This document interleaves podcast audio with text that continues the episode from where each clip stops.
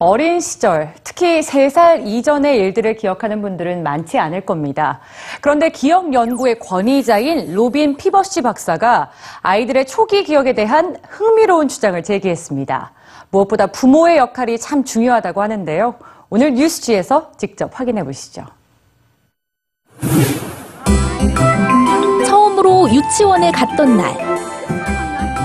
부모님이 처음으로 읽어주셨던 책. 기억하시나요? 대부분 글쎄요 라고 답하실 겁니다. 성인이 돼서 2에서 3세 이전의 일들을 기억하지 못하는 현상. 정신분석학자인 지그문트 프로이트는 이 현상을 아동기의 기억상실이라고 명명했는데요. 인생의 첫 1년에서 2년에는 기억 저장에 관여하는 뇌의 구조가 완전히 발달하지 않았기 때문에 아동기의 기억은 저장되지 못하고 점점 사라지게 됩니다. 그래서 대부분의 성인들이 3세 이전을 기억하기는 어려운 거죠. 그런데 미국 에모리 대학교 심리학과 교수인 로빈 피버시 박사는 생후 3살까지의 기억이 일생을 결정할 수도 있다고 말합니다.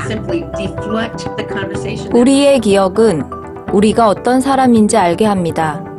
우리가 무엇을 기억하느냐, 그리고 그것을 어떻게 이야기하느냐가 내가 누구이고 세상이 어떻게 움직이는지 말해주죠. 이런 기억들은 시간이 지나면서 개인의 정체성을 형성하고 과거를 기억하며 미래로 나아갈 수 있게 합니다. 그녀는 오랜 시간 아동기의 기억이 정확한 사람들을 연구해 왔는데요. 생생한 어린 시절의 기억이 그들로 하여금 특별한 행동을 하게 한다는 사실을 발견했습니다. 과거 허리케인으로부터 살아남았던 사람은 그 기억을 통해 자신을 더 강하게 만들고 키우던 강아지가 차에 치였던 기억을 갖고 있던 사람은 외출할 때 항상 끈으로 애완견을 보호했다는데요. 어떤 사람은 잠자리에서 아버지가 책을 읽어주셨던 어린 시절의 기억이 가족과의 강한 유대감을 형성하는 계기가 됐다고 합니다. 이처럼 아주 어린 시절을 기억하는 것은 매우 중요해 보이는데요. 그렇다면 초기 기억을 좀 더 잘할 수 있는 방법은 없을까요? 혹시 부모가 아이들과 사진을 찍고 소셜미디어를 통해 일상을 기록하는 게 어린 시절의 기억을 높이는데 도움이 되진 않을까요? 모든 가족에게 사진과 소셜미디어는 가족이 함께한 경험을 이야기 나눌 수 있는 시작이 되기도 하죠. 하지만 사진이나 페이스북만으로는 아이가 기억을 잘하게 할 수 없습니다.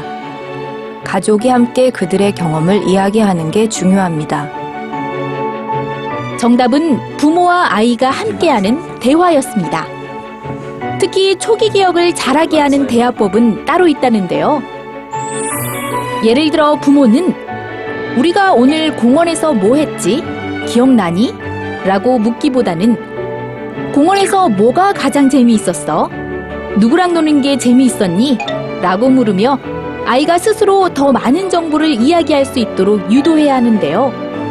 이런 섬세한 대화를 통해 자신의 경험을 정확하고 풍부하게 표현하는 법을 배운 아이들은 대개 높은 자존감과 올바른 감정 절제 능력을 갖게 된다고 합니다. 오늘의 생생한 기억이 우리 아이들의 미래를 바꿀 수도 있습니다. 오늘 아이와 어떤 이야기를 어떻게 나누시겠습니까?